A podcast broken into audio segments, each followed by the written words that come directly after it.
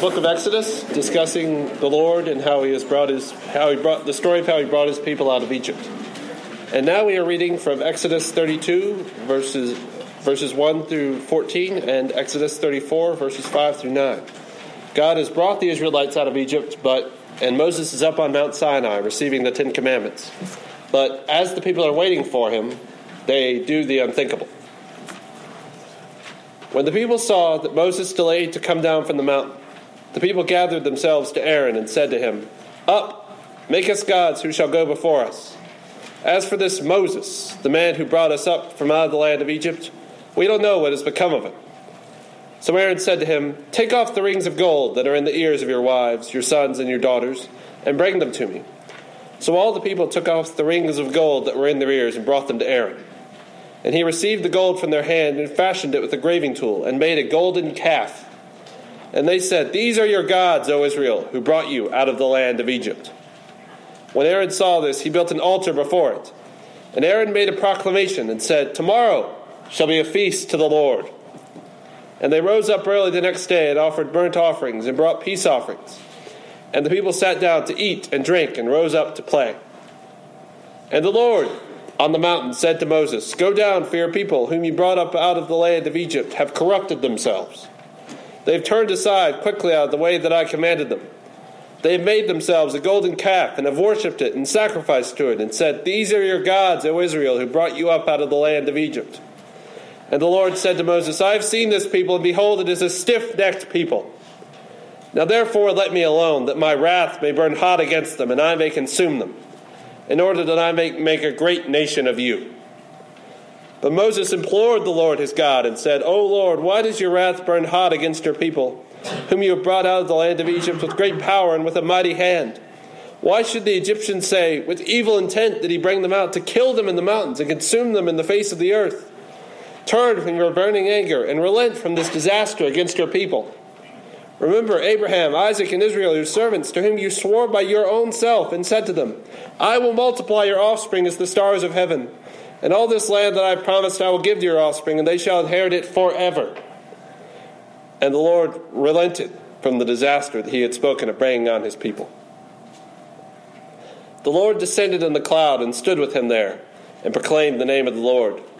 The Lord passed before him and proclaimed, The Lord, the Lord a God merciful and gracious, slow to anger, and abounding in steadfast love and faithfulness, keeping steadfast love for thousands, forgiving iniquity and transgression and sin, but who will by no means clear the guilty, visiting the iniquity of the fathers on the children and the children's children to the third and fourth generation.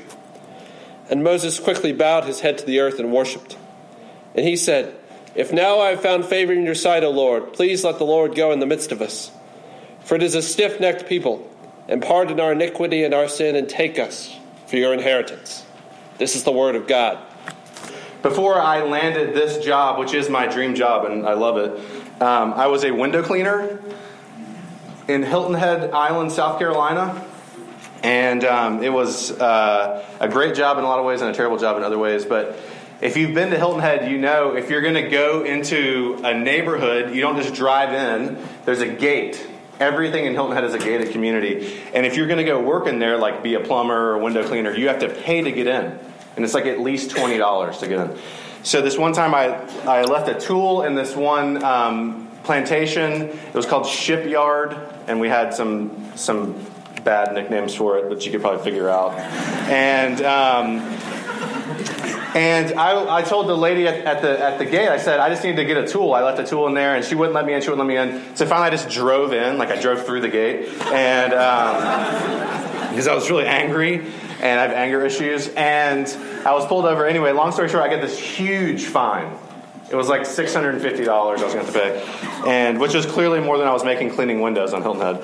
And anyway, I went I went to the um, I went to the I went to the court and I um, was going to pull into a parking space in the parking lot, and there was another person. I let the person have the parking spot. Okay. When I get in, it was the judge. She was the one that was getting this parking spot. And she asked me how I pled. I said I plead guilty. I was totally guilty. I was just like throwing myself on the mercy, like, will you please lower it? Anyway, uh, two weeks later, I get a notice from the city of Hilton Head that said, You have pled not guilty, and you were found not guilty. Like the judge legitimately changed my plea, um, which I'm not sure was super legal, and but she she was a mediator for me. She was a go between. As far as it came to the law, I was dead. I was dead to rights. I was guilty. And I was just asking for mercy. And she stepped in between me and what I deserved. And she mediated for me. She interceded for me. And she was a go between. And if you want to know what, what the heart of the Christian faith is about, it's all about this idea of a mediator. Someone that comes between you and what you should be getting to give you grace. And the uh, Israelites in, in, the, in our story tonight really did, as Silas said, do the unthinkable. And yet Moses mediates for them, and he shows us a lot of what Jesus looks like for us. And so, what I want to do is I want to look at what the what the Israelites did, why they did it, and then we'll look at this idea of a mediator. So, what did they do? Um, they had literally just explicitly heard a voice from God on a mountain the first thing he said was, Don't have any other gods beside me. And the second thing he said was, Don't make an idol. Like you had one job, which was to not make something, not make a graven image to worship God by. Yet when Moses is gone on the mountain, they think maybe he's going to be gone for a couple days, but then days turn into weeks, and they start to get a little freaked out because they're just in the middle of the wilderness. And so they go, you know what? This man, it's funny, they said, this Moses, this guy, whoever he is, He's not coming back, so we got to take things into our own hands. You know, if you're going to do this religion thing, you got to do it right. If you want the job done right, you got to do it yourself. And so they they get together. They melt down their earrings. Apparently, they had a lot of earrings, um, and everyone's sons and daughters and wives had earrings. Um, sounds like a really cool, like Brooklyn hipster culture. Um, and they melted. They melt them all down. They make a golden bull and they worship it. They make an idol. This is as, as much idolatry as you could possibly imagine. The question is, why did they do that? Why is it the case that God brings them out of Egypt with this, all this amazing stuff, parts the Red Sea, you've seen the movie probably, and they're out here like a month later and they're worshiping a cow, a, gold, a golden cow? Why would they do that?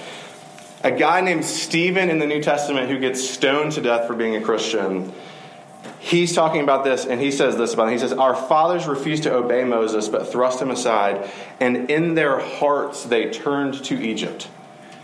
He's saying they're down there in the ground, Moses up on the mountain, their hearts turned to Egypt. They loved Egypt. These were God's people. He had saved them, but they had lived for 400 years in Egypt. Okay?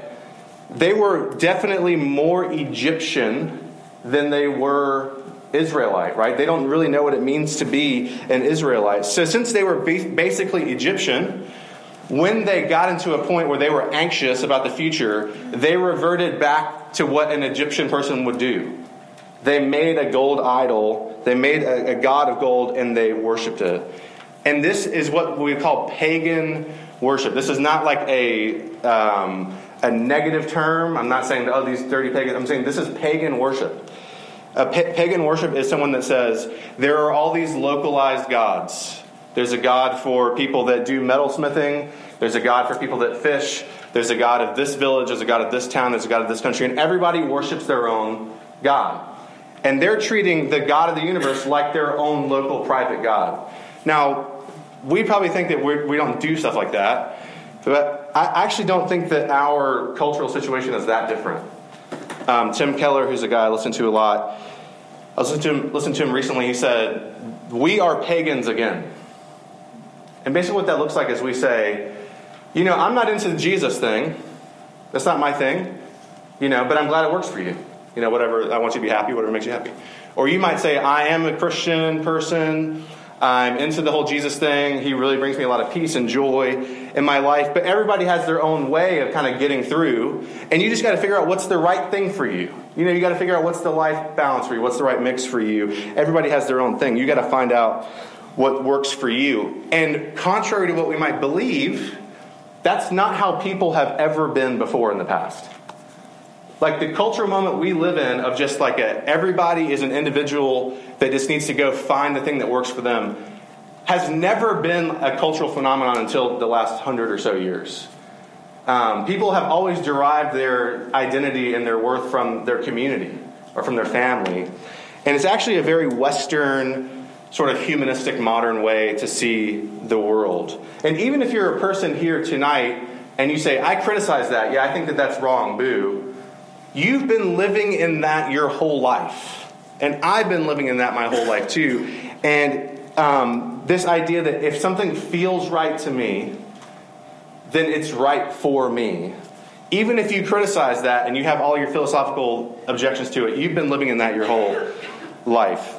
The Israelites bring their cultural baggage from Egypt with them to their relationship with God. And so do we. Okay? Does that make sense? If I polled all the people in this room that you would, everyone that says, I'm a Christian, I would sign off on that. And I ask you the question do you think our culture is headed in a positive or a negative direction? There would be a wide split in the room. There will be people in this room, all people that claim that, that like sort of say, "Yeah, I'm a Christian," and are really believe in Jesus and all that. Some of you guys would say, "I really where we're going is really scary," and some of you guys would go, "Actually, some really good things are happening and some things are being made." If I went to your, if you grew up in a church, if I went to your parents' home church, right, and I polled them, probably a majority of them would say we're going in a bad direction. Usually, and if I polled this campus, the majority of campus would say we're going in a good and a positive direction. If I, and if I gave you any issue, if it was HB2 or the presidential campaign, and I asked for your opinion, only Christians, there would be huge variance in opinion. And the question is, why is that? Why is it that people would say, my fundamental thing is Jesus, but we have hugely different views on very fundamental issues? It's because your parents, it's because your friends, it's because your gender, it's because your sexuality, it's because the things that you're interested in, it's because your career aspirations, your hometown. And that's great, but the reality is when we all come, that's part of what I love about the university is there's so many different kinds of people. But we have to recognize when we come to a relationship with God, we bring that cultural baggage with us. And when you begin to feel scared or threatened or anxious, you revert back to the cultural water that you swam in your whole life which is if it's okay with you, but it's not okay with me. And if I feel right about it, if I feel good about it, then it is true and right for me. And so what happens, and we talked about this a couple weeks ago, but we'll bring it up again. Often what happens is we will tack Jesus onto your cultural thing, the thing that you're excited about. So you'll say, Jesus completely when I when I look at Jesus, I see him behind me 100% in my crusade for whatever cause. Or I see him behind me 100% in like opposing that cause. Whether you're preaching on Sanford Mall or protesting on Sanford Mall, if you're a Christian, a lot of times you will take Jesus and you tack him onto your thing. Um, and I, have been rereading Harry Potter recently because they put out all the Harry Potter books into one Kindle book for $15, and they were speaking my language then. Because that's a lot of heavy books, man. And um, but there, if you, if you read Harry Potter, you know there's this there's this mirror in the first book called the Mirror of Erised, right? And when Harry looks in the mirror, you guys remember what Harry sees in the mirror? He sees his parents, right? And do you guys remember when Ron Weasley looks in the in the mirror what he saw? Head boy. He's head boy of Hogwarts, right? He has the Quidditch cup because when you look in this mirror, it's Erised is desire spelled backwards. You see the thing that you want the most, right? You see, Harry never knew his family, so he saw himself with his family. Ron was the youngest brother in a family where everyone overshadowed him, so he wanted to be important and to matter. And when we make idols, when we make Jesus into an idol, who just supports my thing, um, we see him doing our thing.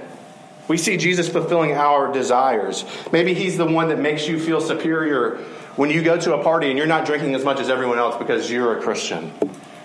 And that gives you a sense of feeling entitled and superior in that group, whatever it is. Um, but Jesus isn't a pagan deity. Okay, Jesus is not like a provincial god of like a locality or like a, of, of your village. Jesus is the Lord of heaven and earth, the maker of all things seen and unseen. And that means that everyone in this room and everyone on this campus, and everyone indeed in the world, if you are going to come to Jesus, He is not going to support your thing. He's actually going to call you to support His thing, to get on board with His agenda. Part of the beautiful thing about Jesus and the good news of Jesus is that there he calls every single person he welcomes you in without question and then calls every single person to change. He says, All of you have things, you're making idols out of me. Um, we thought about buying a house for a while in Boone, which is a terrible idea. Never do that. And because um, you're like, I could buy this house for $100,000 in Hickory and it costs $700,000 in Boone. Uh, it doesn't cost that much, but it's a lot. And um, the thing about houses in Boone is a lot of them are run down, but they're beautiful houses, but every house in this town is going to take like $100,000 of work to like get it to like decent livable condition. You guys would live there and just like smoke the place up, but you know, to have a family, um, not so much. And in a, in a sense, this is how this is how God sees people. God sees human beings as these beautiful things that He made in with like in His image, and they're amazing. And He says, "I love this house." And then He comes in and He says, "Every single room in here needs work." and is going to have to change because I want to make it beautiful and I'm not going to leave any part of this house unturned. We've all got Egyptian hearts in that sense where we love the place that we came from. And everybody here, whether you're a Christian or not, if you're going to come to Jesus, you have to be taught how to become God's people. And that's why we say this all the time at RUF that nobody here has it all figured out. RUF and the church is supposed to be a place where everybody feels like I need to change, but I'm accepted here. The Israelites reduced God to a two bit deity, and so do we. Okay? So here's what I want to do I want to look at how God responds to that, because this is some of that Old Testament stuff where we're like, I don't really like this, because God seems mean. And God's talking about like holiness and like wiping people out, and that makes me super uncomfortable. I want to talk about how God responds, and then I want to talk about a mediator. So, how does God respond? He says to Moses, Hey, you need to go down there. I'm about to wipe all these people off the face of the earth. So, it's pretty bad. Um, he says, Look, I'm going to wipe them all out, and I'm going to start over with you. In verse 10, he says, Let me alone that my wrath may burn hot against them and I may consume them, in order that I may make a great nation of you, Moses. He says, I'm not going to break my promises. I'm going to do everything I said I was going to do, but I'm going to level all these people, and I'm going to keep my promise through this one guy. I'm just going to do that. And he would have been absolutely within his rights to do that. But does that seem unfair to us? Probably. Probably that sounds extreme and, and intense. And it is extreme and it is intense. But imagine this. Imagine you date you're dating someone and some of you, you know, you're like, that sounds fun. Um, and, uh, it's not that fun, really. Dating sucks. Um, and so you're dating this person, and some of you guys have experienced this, and it's like they insult you to everyone else. Like, oh, she's all right. Or like, yeah, he's okay. Or, and even worse, they're like, but my old girlfriend, or my old boyfriend, that was some good times, man. And then you find out that they're not just talking about how great it was, they're texting their old boyfriend, they're texting their old girlfriend, and setting up a rendezvous. Let's just leave it at that. to us, that's a personal offense because you, as, a, as an individual, are being called into question and being devalued. And to us, God's responses to sin sound so intense because we think that it's just like some breaking of some rules or something that makes me feel bad. But it's actually God's people, the Israelites, they God rescued them and has given them grace and is making them a new people, and they're basically hooking up with Egypt. They're seriously, their old lover. They one of the most powerful things to me in the Bible is that God's people are people that love their old lovers and want to go back to their old lovers. God says they've corrupted themselves. They've turned away from me. Until you begin to understand that sin is not just something that makes you feel bad or something that is like theoretically wrong, but as an insult to the God who made you, none of this make, will make sense. And I can't make this make sense to you. It's not just immorality, it's adultery. Um, it's adultery. Why does that seem so extreme to us? Um, just last night, my boss was in town, and he's like, he's about 10 years older than me, and his oldest daughter is about to turn 15. He's taking her to Chicago to see Bieber. And I'm like, You're a good dad. Um, I want to go to see Bieber in Chicago. And, um, but we were talking about, some of you guys are going to experience this. You're going to get married in the next few years, and you're going to have a couple kids, which I know sounds insane, but it's going to happen. And I'll be watching you on Facebook and remembering it. and, um, and what's going to happen is your parents who have loved you and like given all for you, you're going to be like, I want you to come visit. I want you to stay in a Hampton Inn and not in my house. And I want you to stay for three days maximum. That's, I'm not kidding. That's going to be what you want. Okay? And from your parents' perspective, when they're like, I just want to stay another day, and you're like, you, all your parents see is like holding your little fingers and like helping you learn how to walk. You know? From their perspective, that's what they see. And that is so hard once you have kids to realize when they grow up and they get, like when my oldest daughter, Georgia, gets married, which will probably be like 20 years from now, that's not that long. She'll only want me to come for like a couple days, and then she will be super over me and want me to leave. Because the reality is,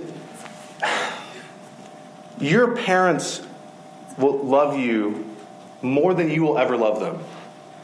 And you will love your children more than your children will ever love you. And you will not be able to understand the existential pain it is for them to have brought you along and then stay at the Hampton Inn for three days. That's just how it goes. And we that's a human to human relationship. Okay? And there is so much difference in like love and like existential feeling of love. We can't even begin to fathom how much what it must be like for God for us to turn away from him. And say, I want it is just cosmically sad and cosmically upsetting. And in a real sense, God just goes, I'm done. I'm done. And I, I don't want to soften that. Because I think some of us in this room that that think about God or read the Bible or whatever, we're like, yeah, yeah, and we want to figure out a way to sort of like make sense of that. God says, I'm done with you. He's not like pretending. He's not like, oh, I'll say I'm done, and then Moses will do X, Y, Z, and then it'll be fine. He's literally saying, I'm done. So, what do they need? They need a mediator. They need someone to come in between because it's going to happen. Look, if Moses had not argued before God, God would have wiped out every single person except Moses. Like, he means it. But when Moses comes, he argues to God and he legitimately gets God to change his mind. I have no idea what that means. Okay? And I'm not going to like help you understand what it means because I don't know. When we pray, we assume that God's going to hear it and respond to you. Um, he gets God, he gets him to change his mind. God would have kept his promises. Um, he actually keeps arguing with him throughout chapter 33 and 34 until God says, "I'm going to go with you. I'm going to keep, I'm going to make all my old promises to you." Moses mediates. I want to show you three things that he does to mediate because this shows us Jesus. Okay, so if you were if you were zoning out, this is what Jesus is all about. The first thing he does is he appeals to God's character and promises. He says, God, these are your people. He doesn't say they're just a people. He says, these are your people. You brought them out of Egypt. They belong to you. And he says, You made promises to Abraham, Isaac, and Israel, these old promises. Remember your promises. Okay? He appeals to God's character, his promises. He identifies with God's people. This is so beautiful. Look, God says, I'll burn it down and start over with you. Moses is going to be fine no matter what. And look at the end of the passage. At the very end of your sheet, he says, If I found favor in your sight, O Lord, please let the Lord go in the midst of us, for it is a stiff necked people. Pardon our iniquity and our sin, and take us for your inheritance. He says, I'm with these people. I'm part of them. If you're going to if you're going to embrace me, you have to embrace them. My daughter was getting in the car tonight, and my look when you have kids, you just like whoever gets their shoes on and gets in the car and buckles in first gets a lollipop. Um, because you just don't want to hear. There's, there's no argument that needs to happen about getting in the car and getting you know. And so my oldest daughter Georgia gets in. She has the straps on. She's a moment from buckling it, and her little sister, who's three, is just getting into the seat. And she looks to my wife and she says, "I'm going to win." Clearly. If I win, can Bonnie still have a lollipop? Yeah. And so and my wife says, yes.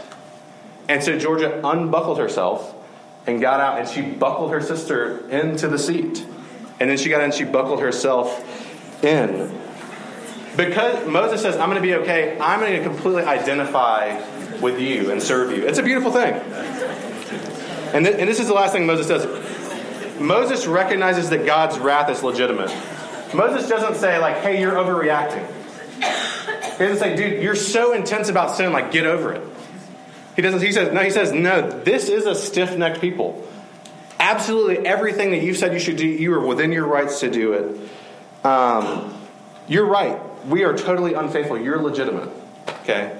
What's on display here is what a friend of mine, his name's Reggie Hunt, he pastors Cornerstone Summit, he calls it a God dilemma. And that's this God loves people, and God hates sin. Okay? There's nothing that he loves more than people, and there's nothing he hates more than sin. And Satan, his, uh, his enemy, can't really attack God or get at God. So what he did was he tempted people. And when people fell into sin, he, sin was put into them. So now, the thing that God loves the most is filled with the thing God hates the most. Does that make sense?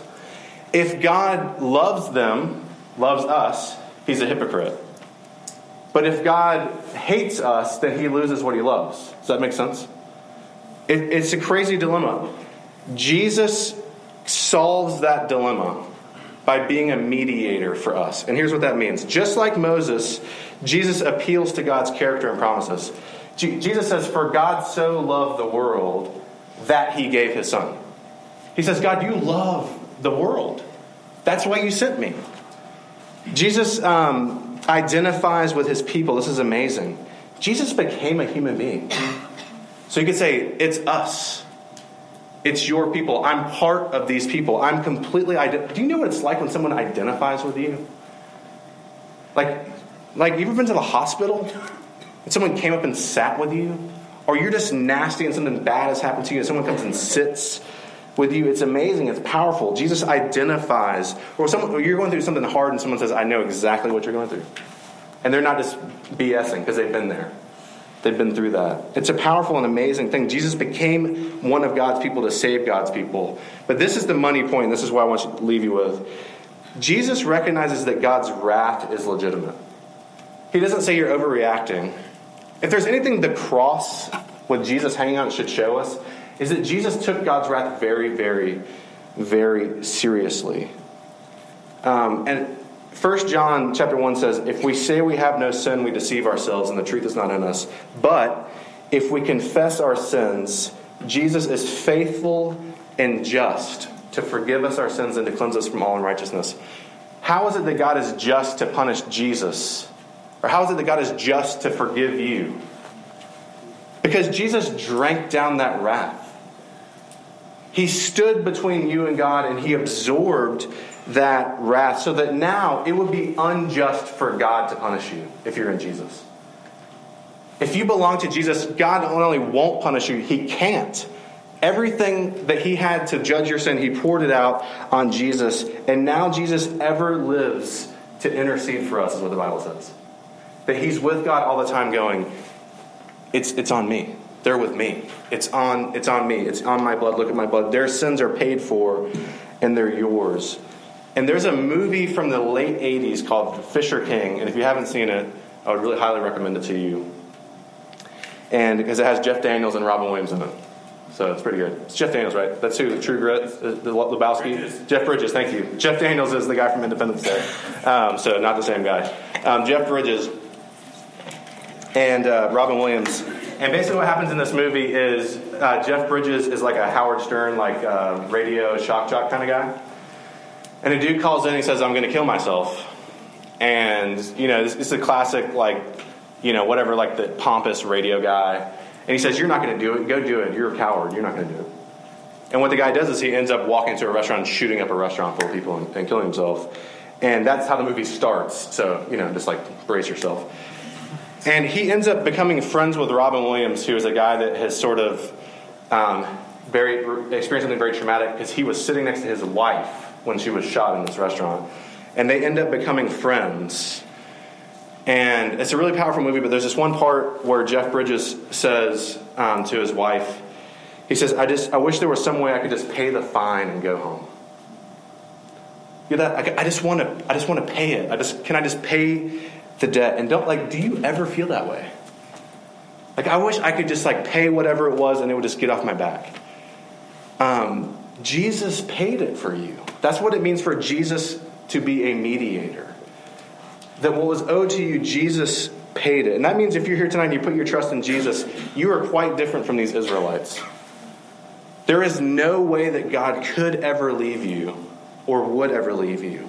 God will not decide to judge you or leave you because Jesus has gone between you and God. Um, you will continue to sin if you're a Christian. It's going to haunt you your entire life. You will love Egypt for the rest of your life. Um, but Jesus continues to go between for us. And if you're here and you're not a Christian, um, there, I know this like, this might be falling on like just you're like okay whatever. But I want to ask you a favor. When whatever the thing is that you're really pursuing right now fails you in the next couple years, and you realize the things that I want suck and they hurt me. All I'm asking you is at that moment, remember that Jesus stands ready to go in between and to save you from those things. Jesus is a good mediator, and he loves you. Uh, let's pray.